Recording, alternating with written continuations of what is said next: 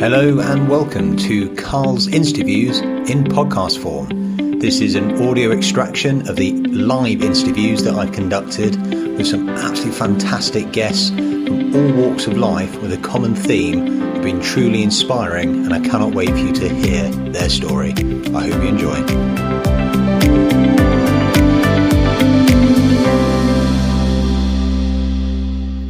Hello and welcome to another of Carl's interviews. Today, I have the absolute privilege to be joined by GB 100, 200, and relay sprinter Adam Gemili. Uh, and also, got to say, is one of the nicest people you are ever likely to meet. Adam and I have been having a good chat offline to start, and we've covered everything from his hair and beard and the potential aerodynamic properties of shaving his legs. Um, mutual friend in Ali Jawad and the banter he went through university with him. But um, what I'd like to talk about now is obviously, Ali, I've been really lucky with a number of guests I had, and many of them, when they've got into athletics, have done so because they've been really enthused, excited, and had a passion for the sport. Can't help but feel that wasn't the case with you. Do you know, honestly, I hated athletics. I found it so boring. Like, because I just didn't get it. I was always quick. I was yeah. always quick. I was always one of the fastest in school. Growing up, I was playing football, and there was very, very few people that could run past me on a football pitch. But like, I used to do events at school, and I, I literally would like wait around all day and run for like 100 meters. So run like back in the day, it was like 12, 13 seconds. Yeah. And that was it. And I was like, what? A waste of a day. I used to think it was so, I didn't really follow it. My, first, my first real memories of like Olympics and stuff was um, uh, 2008. Yeah. Um, I'm watching Usain Bolt win the Olympics. And I didn't really know who he was that year. My dad was like, oh, well, my dad had watched the heats and the semis. I'd only watched the final. I remember thinking, oh, Safa Powell's in the final. I know that name. I've heard of that yeah. guy. He's probably going to win. And my dad was like, no, you've got to see this guy, Usain. and then obviously he did what he did in 08. And then four years later, could never imagine sort of lining up at the same at Olympic Games with him. But yeah, it was it was for me. Football was always my number one passion. That was my dream. I was very very fortunate to play at some good clubs. I was at Chelsea Football Club for eight years. So when I was sort of eight years old, I joined that club and I was there till like 15, 16. Yeah. And they yeah that that was my dream. Play for Chelsea, um, play in the Champions League, play for England, and uh, athletics was was yeah. I could never have imagined that that's where I'd end up now because you were a right back, weren't you? So it must have been absolutely horrid for the forwards. They suddenly turn, try and outpace you, and you go, "Nah, not today." they used to like, oh, they used to wind me up so much because they were like, "Oh yeah, you need to clip it line to yourself, run onto it, cross the ball, and then run back, defend." Like they would just have me bombing up and down the wing. But um, yeah, I would always be last man. Like, but I was a fullback. I was always last man, never allowed to go yeah. up for corners in case there was a counter attack, and then I'll, i could always stop it. So uh, yeah, speed definitely helped me a lot. Um, in football, and it was definitely evident that I was a lot faster than probably everyone I played against. Um, yeah, which was which was cool. But um, I suppose it's that was one of your first difficult decisions you had to make when Chelsea had offered you an opportunity to go further with them. And I'm right because of education, you decided not to proceed and get Reading and Dagenham Redbridge.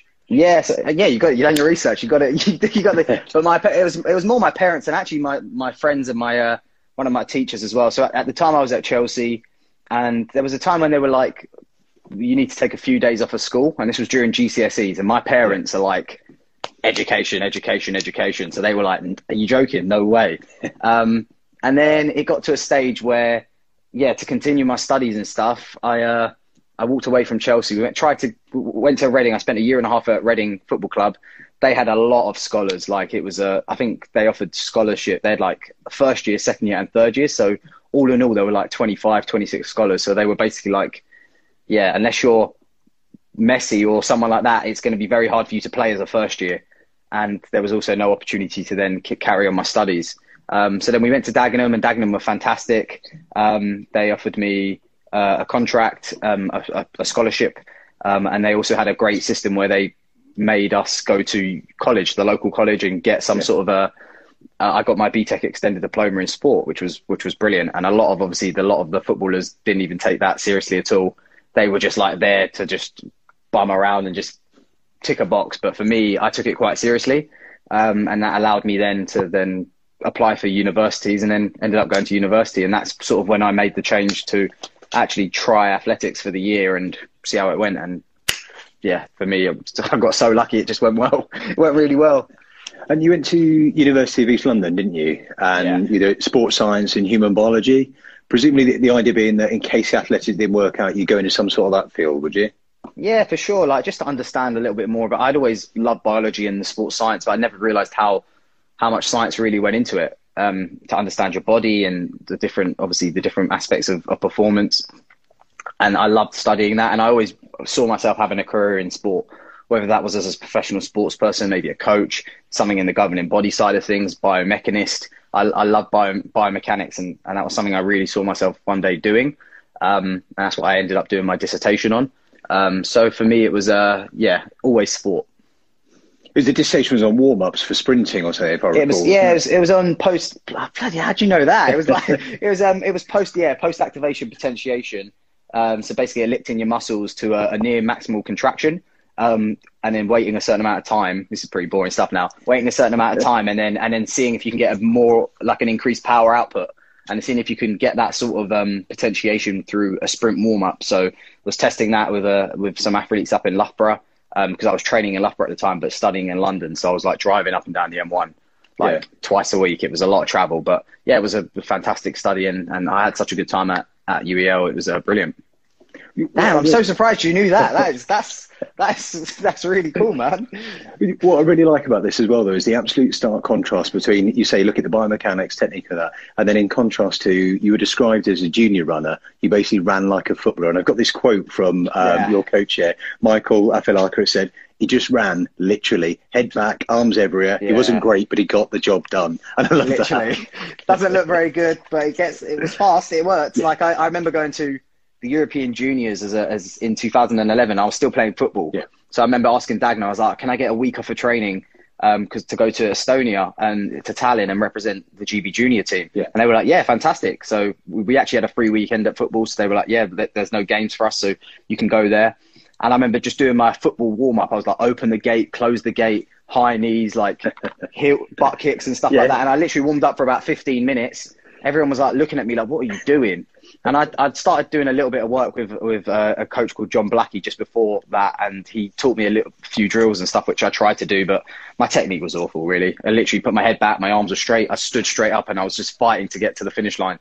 Um, but yeah, I said it got the job done. I was quick. It, it wasn't the best of it wasn't the best, but it was a uh, it was um, enough to get the job done. And and yeah, I had to learn very quickly next year, joining up full time with the training group.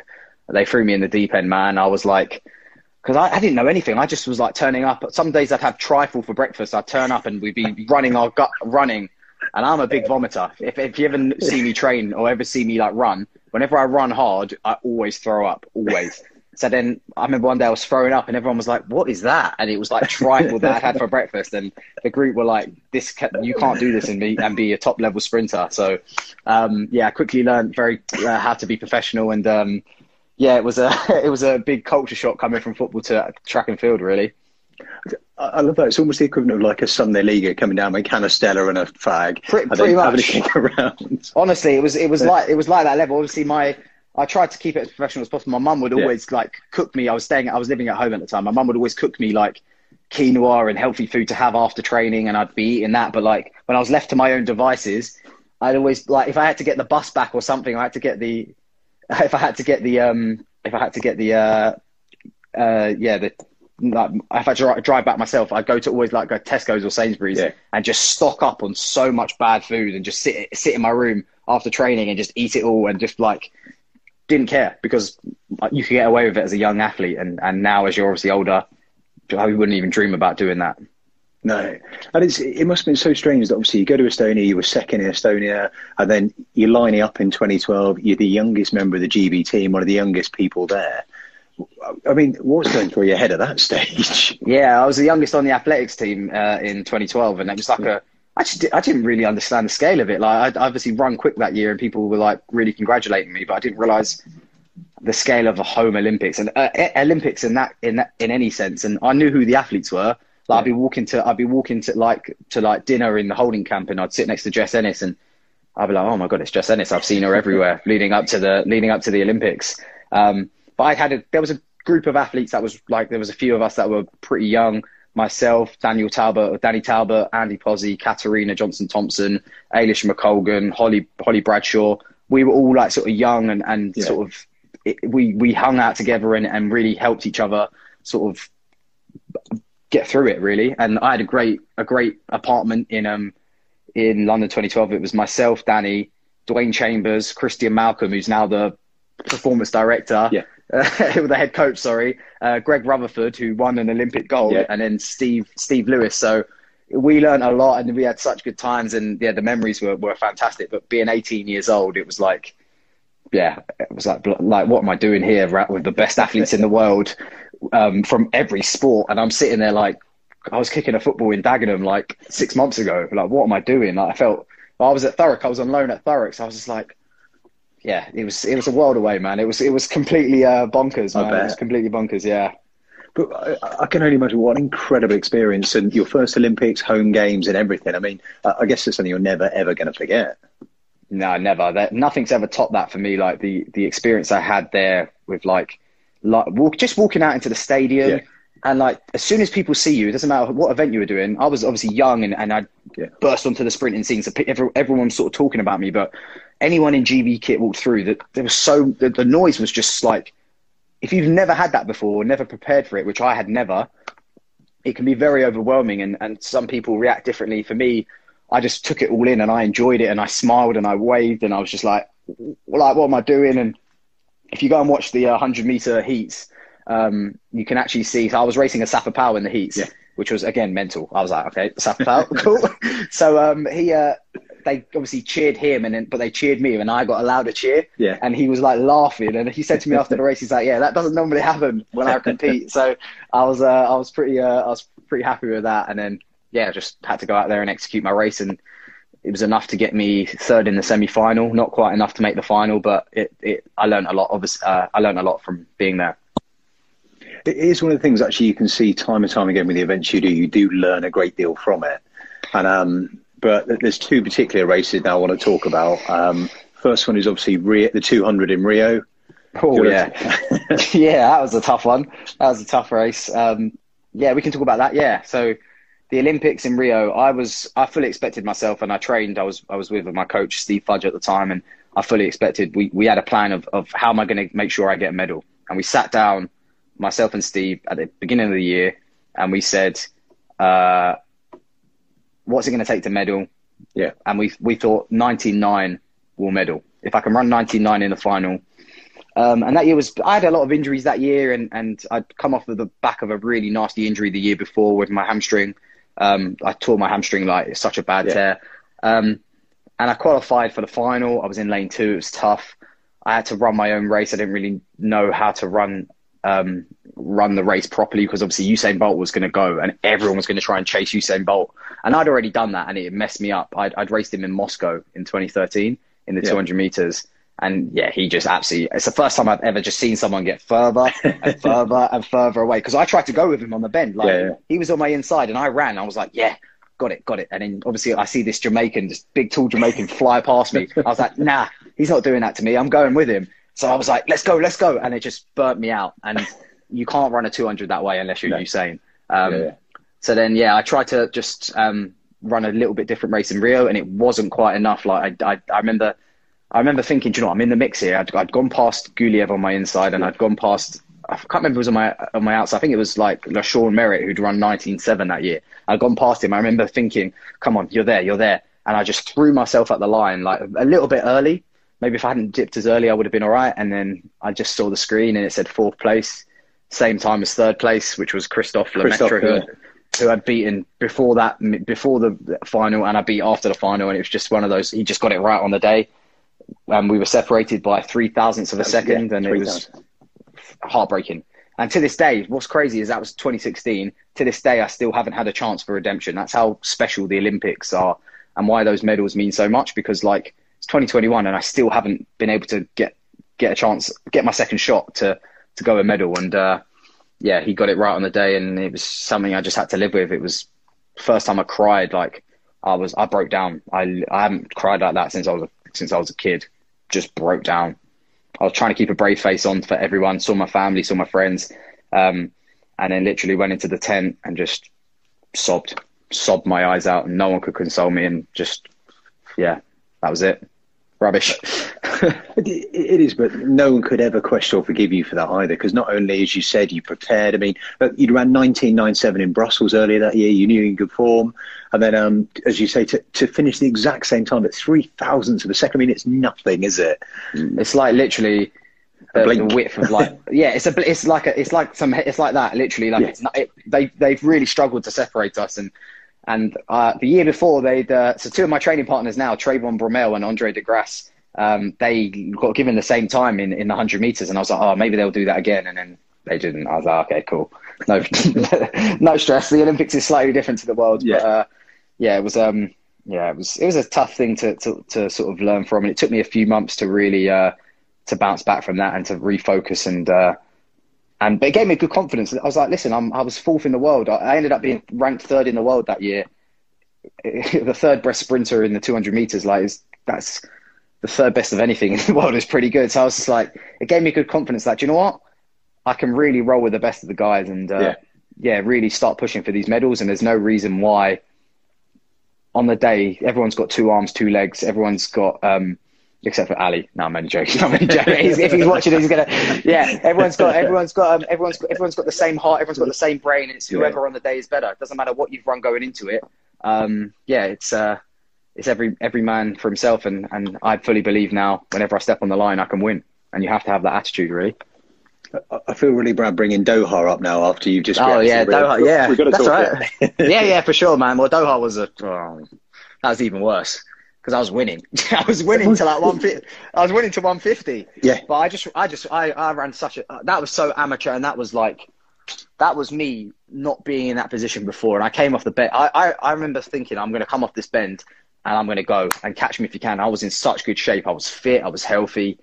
I was like, I was bouncing. I was, I was in such good shape, and I was like, right, catch me if you can. And I, did, I had Noah Lyles and, and Andre De Grasse yeah. inside and outside of me, and Noah had run like 19.5 that year, and I was yeah. like, yeah, does, doesn't matter. Do it on the day when I'm here. I came off the bend, and I came off and I transitioned well, and then I was like trying to relax. I was like, relax, relax, and then I could feel Noah coming, and then that tightened me up, and I was like, no, don't lose it, don't lose it. And then Noah went past me, and I was like fighting, and I was so tired, and I just had nothing left. And then my training partner Andre went past me with like 15 meters to go, and then out of nowhere, Alex, this guy called Alex Quiñónez, like outdipped me as well, and within a blink of a second, that was done.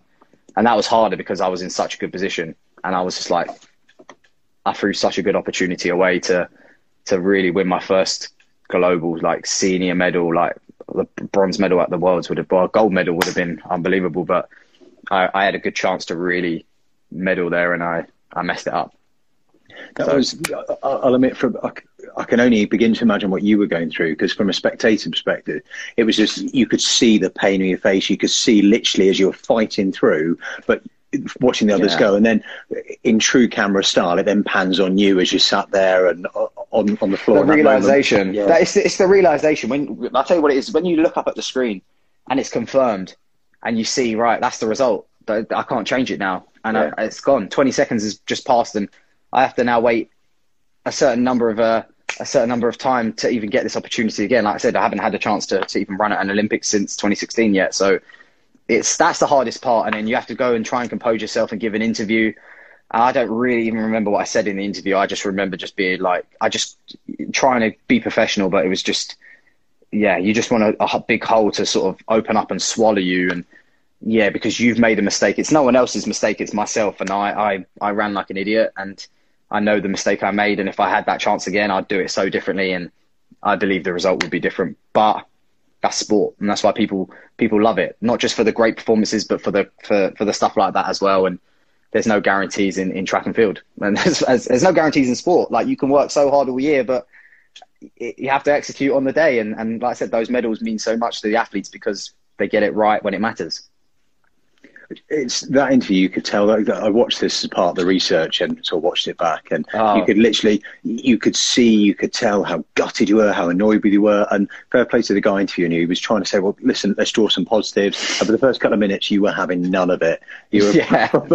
fed up with yourself. And but it's worked isn't it in terms of what you've taken from it the strength the lessons learned but back in it was it winter 2019 obviously the um, you moved down to the lower tier um, oh yeah, they, uh, oh they yeah they basically said I never really talked about this because I, I, I just didn't feel like it was necessary. But yeah, they basically said I was no longer medal potential. I was no longer I was individual no longer individual med, individual yeah. medal pr- prospect. They said I was I was barely making the relay team, whether I was healthy or not.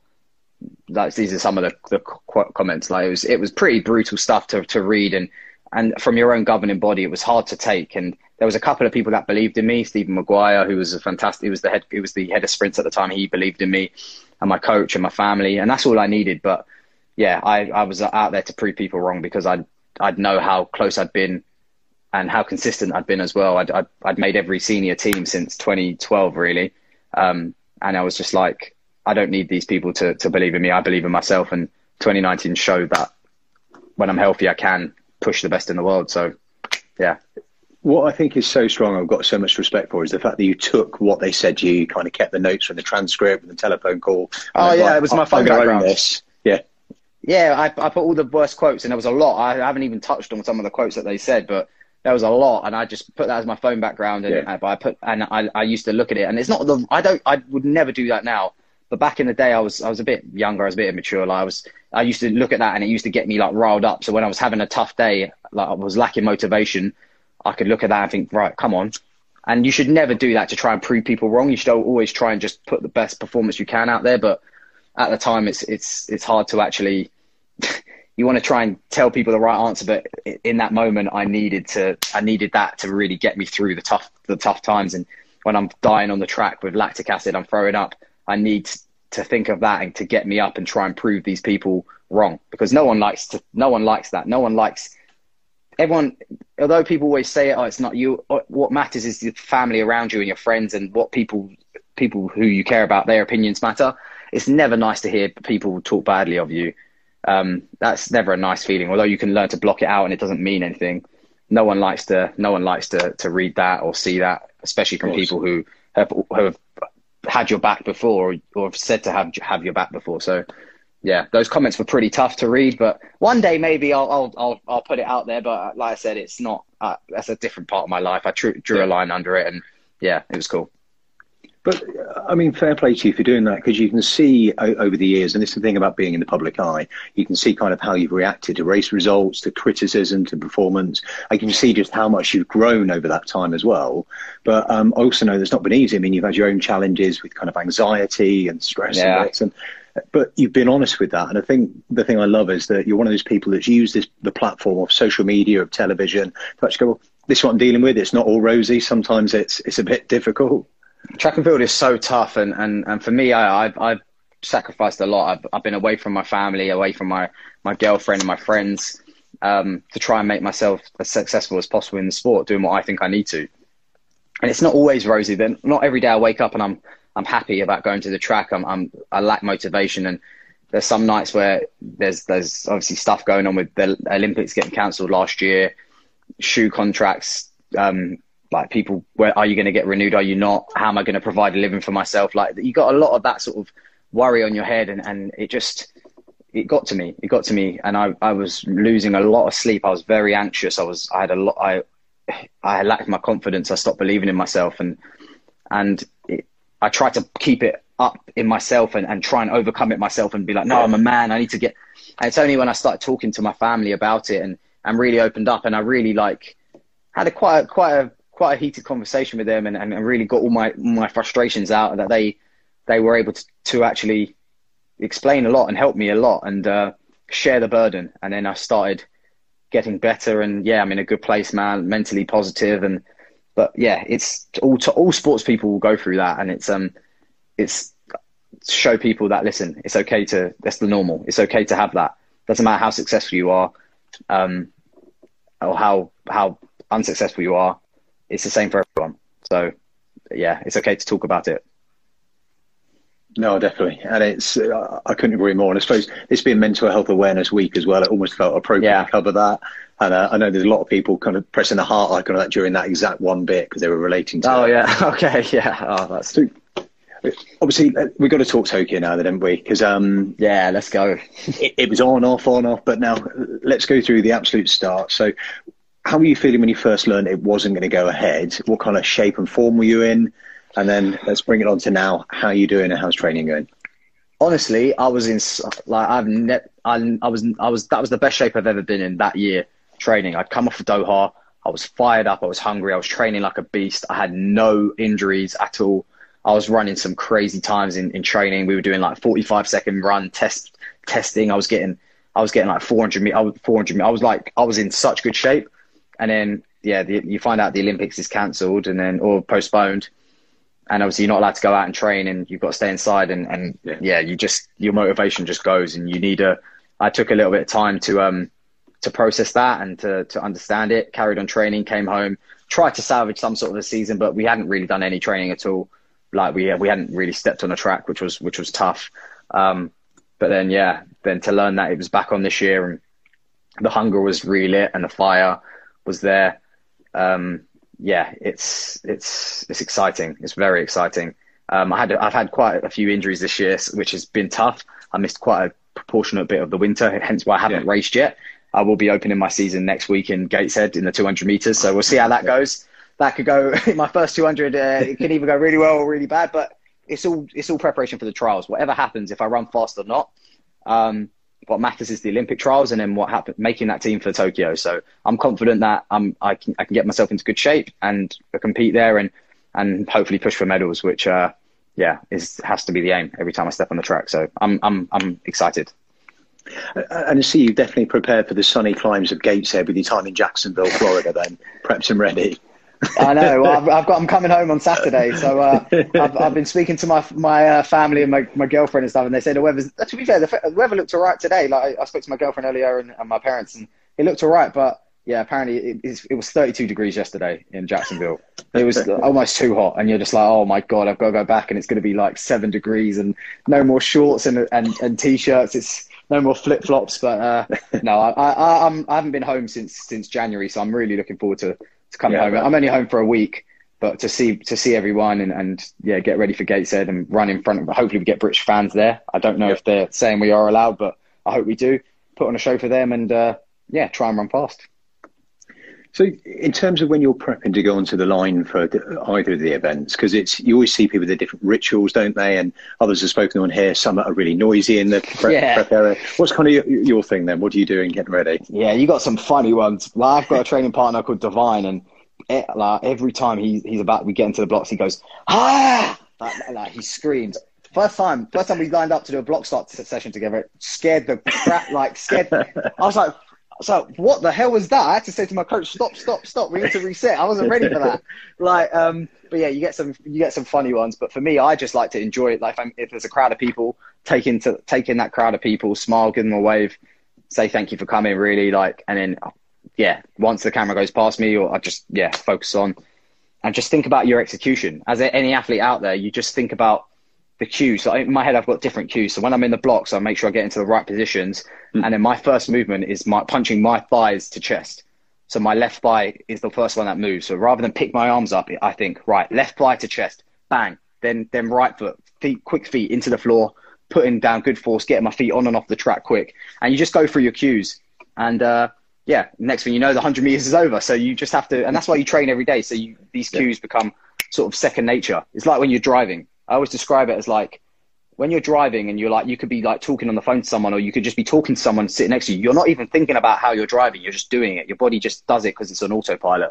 It's the same sort of thing when you're when you're sprinting. You do it such you do it so much, you practice it so much that it becomes second nature that your body's just doing the movements and you're you're not really thinking. You're just trying to put as much force and effort into the into the movements as possible. So yeah, that's why we train. But it's um yeah, that's sort of what I'm thinking really. And in terms of your training as well, obviously learning what you have from Doha, because you had a fantastic bend. Have you been kind of working on that with the coach as well? That transition. Well, yeah, I've always I've always run a good bend, but I just ran the bend gun to tape, and that in a 200. you cannot run 200 meters unless you're Usain Bolt. You cannot run 200 meters gun to tape without dying the last 50.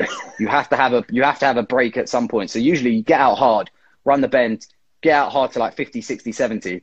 Yeah. Then you have like a 10, 15 meter where you're just maintaining it. You're just like, you're not accelerating, but you're not decelerating. You're just maintaining it. And then yeah. just as you come in onto the bend, you hit it again really hard and it sort of slingshots you straight down, down the straight. And, uh, yeah, you're, um, and then you just have to bounce and maintain your speed and, and keep your form and, and try and relax. And, and for me, I just try to blast the whole thing. And then yeah, got to 40 meters and I had no, nothing in my energy systems. it was all it was all drained. My tanks were empty, and I was just trying to bounce and maintain my form. And terrible, absolutely terrible race. Like I ran 2003, and I did that in the in the semi final chilling. So it was like, yeah, it's it was it was tough. But yeah, I've been definitely practicing how to run the race. I'm not going to be anyone's rabbit anymore. No one's going to. I'm going to come off the bend in a good place, but not obviously giving some people something to chase, which can obviously help you as well. So um, no, I'm, I'm I've worked on that a lot with my coach and and, and myself, and uh, yeah, I'll get it right for for when I need to.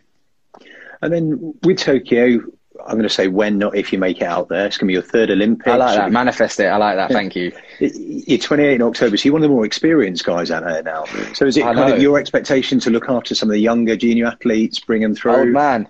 Old man Gemili on the team now. I can't. I was saying that to. Uh, I speak to uh, Pozzi, Andy Pozzi, who's a good friend of mine, um, uh, quite regularly, and uh, just like just crazy thinking like 2012 with the young guns on the team, and you think you've got so long. You're like, yeah, I am 28. I can't. Don't even. That's so long away. I can't even think about it. It's 10 years yeah. time, and now, yeah, now I'm 27. Going to be 28 in October. It's like, yeah, you're one of the, the older guys, and, and there's a lot of these guys on the team born in like 2000. I'm like, you're born in like the year two, uh, 2000, 2001, 2002. It's like, for me, that is just crazy. And it's just like, yeah, you, you just have to set an example. Some, one thing I've always learned is uh, from the older, from the older athletes watching, I was very lucky to, to sort of be in different generations of, uh, of the, um, of the sport and the British team. So I was in the sort of Jess Ennis, Mo Farah, yeah. Dai Greene, that sort of like period with the oldest, old sort of guard, my guard, and now the younger athletes now. So you have to just set an example. And, and like uh, one thing I always learned watching like Christina Ohuruogu, how she conducts herself around the training camp on yeah. the track. She's so professional. It's business time. Like when she eats, she's not she's not messing about. She's not staying up late. She's not doing things that you shouldn't be doing. And and as an older athlete, you can be there for advice. And it's just about setting an example, showing the younger guys how they should act. This is not a junior champs. It's an Olympic Games. People's livelihoods are based on this, and and everyone's there to be serious and compete. People have spent their whole lives make, working towards it. So um, that's what I try and do, and, and the rest of the my friends or the athletes that are similar age to me try and do as well is set that good example, be a role model. No, I love that. uh, I've got one point though. I was talking to Jo Pavey last night, who's going for a sixth Olympics. And if you said yeah, at age 27 you're one of the older ones, mental. we might not mention that to Jo's, Jo's different. Jo's different gravy though. Jo, I remember Jo I remember Jo properly meeting Jo like 2012, but uh, but then properly getting to sit down with her in 2014 at the European Championships and and just hearing her story and everything. She's yeah. just phenomenal, absolutely phenomenal. And the fact that she's she's she, six Olympics, man. Yeah. I'm trying to do this one. Maybe the next one if my body lets me, and then bye. see, see you later. I'll, I'll be enjoying getting fat, watching watching 2028. Uh, at home uh, with a beer in my hand and, and, having a pizza or something like uh but now I'm only joking it's uh, but she's phenomenal so inspirational like and she's she should be an inspiration to everyone. Like it doesn't matter how old you are and she's had kids and she's living yeah. a proper life but you can still do it and still achieve it if you you dedicate enough time to it and you're uh, motivated and and disciplined. So yeah why not but as I said to you at the start, it's one of the things when I've kind of reached out to people and that time and time again, I've had different stories about you in terms of how you've inspired what you've done. So we'll put Ali's leglessness to one side. Yeah. Had, um, one of the um, one of the lads prepping for Tokyo, Jordan Thomas, karate. He was saying actually in the back of um, a recent one of yours that inspired him to success. And I was no talking with Jamie Baulch oh. recently as well. Uh, Jordan's Jamie's... actually watching. Oh, that's so. Oh, that's that's really nice. To, uh, things that he said he wanted to tell you it. Well, I know. I pre, I, it means a lot, man. Like, that means like we're all athletes. We all go through the same struggles. We all go through the same training. We know how hard it is um, to get yeah. to the top. Yeah, I see the comment there. Oh, hello, how you doing, man? Thanks so much. Like it means that mean, that does it means it's it's that's why we do it to help yeah. each other. Like, and any professional sports person knows how how much hard work goes into to being successful. Uh, and we all have that mutual respect for each other. Doesn't matter what sport you're in. Um, so yeah, that's fantastic to hear. And, and, and for me, that's what I'm. That's why I do it. To if I can inspire someone to, to take up the sport or to, to push on and, and motivate them to really get the best out of themselves, I've done my job. And and I can go to bed sleeping happy every night, knowing knowing there's there's that I've I've helped someone's journey like that. So for me, that's yeah, that really humbles me and, and, and makes me quite happy to, to hear. So thank you so much, man. But the thing is, what I love is that you're so real with this. So um, our mutual friend Sarah Stevenson, you were Yeah, helping her she's- with the BOA piece again, and it's just. It, I've heard nothing but good things time and time again, and presumably that's the reason you put yourself on the Athletes Commission for the BOA as Yeah. well, to kind of make that difference. For sure. I, I yeah, I put myself out there and I wanted to be part of the athletes commission. I want to make a change and help influence, especially the younger younger generation. Athletics, track and field. I hate to say it, is is it's a dying sport. That that legacy of 2012. It's it's it's, it's so hard to, to keep, and we we want to try and inspire as many young athletes to take part in it. And that comes from the top. And if I, if it takes me being part of the commission, trying to get into the governance of sport, to to really inspire that generation and, and make changes, then and that's what I want to do. So yeah, I, I'm I'm part of a few different commissions and, and I just want to uh, yeah try and get as many people into the sport as possible because it's so fantastic and it's changed my life, it's changed my family's life, um, and it will do it can do that for, for, for any young athletes listening or watching because uh, you just have to commit to it and you can get to that level. It's not impossible. It's not impossible. You just have to believe. Uh, do you think as a nation we are doing enough to try and invest it and get that next generation to become inspired into it? Not really. Not honestly, not really. I think there's a lot of things I'd do differently. There's a lot of. Uh, I get it. I get it that sport in oh, sorry, sport in this country in the UK, you get your funding from the medals. That's what Yeah. people want. Like UK sport give their money from for, for how many medals you get, and that's what they they really fund. But you need to put more into the grassroots of of Yeah, yeah. of, of, of all sports really, but track and field especially.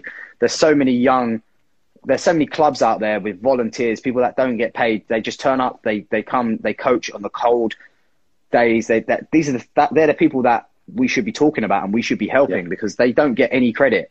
They turn up th- day after day helping these young athletes and, and they've got no funding. They're using broken cones and and, and hurdles that aren't even like that, that. You've got sellotape holding them together and blocks that don't even have any pins in them. So you have to get people standing on the blocks like it's that's where the sport needs to really invest a lot more money, I believe, and and something I really uh, would like to push for one day if I'm retired from track and field, and, and that's something I can I can get into the governance side of it. Then Yeah.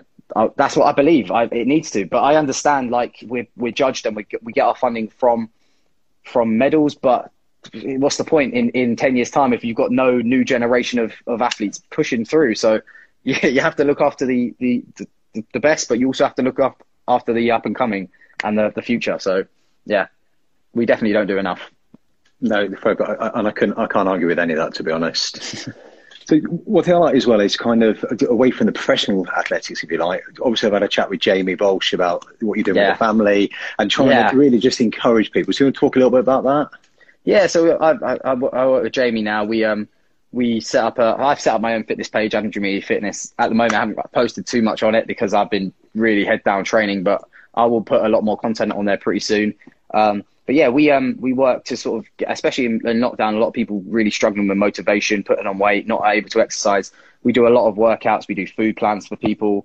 Um, part of the family, we got we got some great athletes on there training with Olympians, um, training with people like myself, Jamie, Sam Palmer, Martin Offiah, Dai Greene, Leon Taylor. Like we got Yeah. some brilliant names on there, um, and it's really we just want as many people to get involved as possible and, and um, try and keep fit and healthy, and that all comes from Jamie. So yeah, Jamie's such a good guy, and he's uh, someone I talk to pretty much. I talk to him most days, to be honest with you. He's a yeah, he's he's someone who I look up to. He's very entrepreneurial, and he's as an athlete, he's done it all. He's got Olympic medals, and he's uh, won the world champs. Like he's he's a beast. He's an absolute beast. So he's someone that I, I inspire to to sort of try and emulate.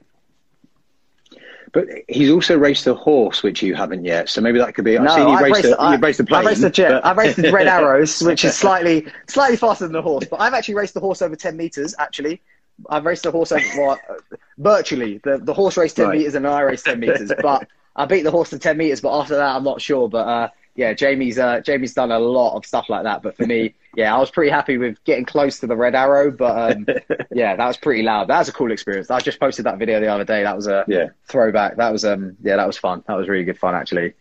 Cold though, like, you don't see it in the in the, you don't see it in the day. But I remember getting there, freezing cold, and you obviously you got the jet next to you, like roaring, and oh, it was, yeah, it was a, it was a great that was a great great day of shooting actually. I've just had a couple of people have popped a couple of questions for. I think we kind of covered Oh, yeah, some go of on. them. So we've had um, Stevie T71 has asked, can you run 19.7? Yes, I believe yep. so. as, as, simple as that, I believe I, you have to. If I'm trying to win Olympic gold, yeah, it's going to take 19.7, I believe, or quicker. So I have to believe that. I, I know I've done it in training before. I just have to go and execute it in races. So for me, yeah, that's as as you have to believe you believe in your own ability, and, and for me, I believe I can do that. So yeah, I'd, I'd like to think so.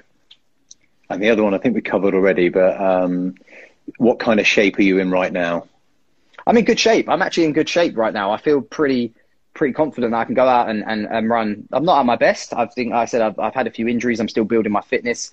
My speed is is not exactly where it needs to be, so I'm still working on my speed. Yeah. But that will come. When, like I said when it, when I need to when I need to get it right at the Olympic trials, I will. And I've, I've I'm healthy now and I'm training hard. And for me, that's that's sort of what I need to do. So I know where I need to, to, to run. I've got a few races coming up if I don't run 19.7 at these races, everyone doesn't need to panic. Like things are good. if I run 22 seconds, then then it's time to panic. But no, I should be go out there, execute, have some fun, put on a show, get competitive again. It's been a long time since I've raced. Yeah, like properly, like in good shape. So yeah, I'm excited. I'm excited.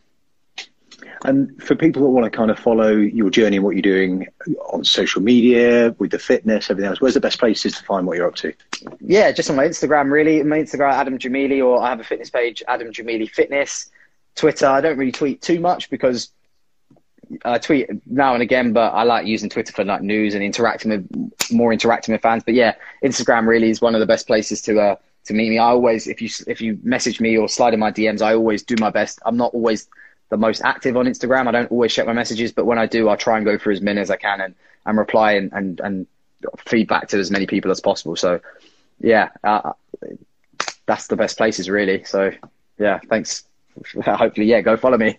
go, go, go follow me. Well, what to say, this has been an absolute pleasure. I've really enjoyed it. No, it's been too. fantastic how honest you've been, how much you shared, and I'll be keeping a firm eye on Gateshead and the Olympic trials as well. Thank, Thank you so much, mate. I really appreciate it. Thank you for, for, for doing your research and making this really easy. So, uh, yeah, I, I, yeah, it was fantastic. One of the best interviews I've done. So, thank you. I really appreciate no, it. Well, Cheers, take man. care, and hope to see you soon. Thanks, bud. Bye. And that concludes another interview for the day.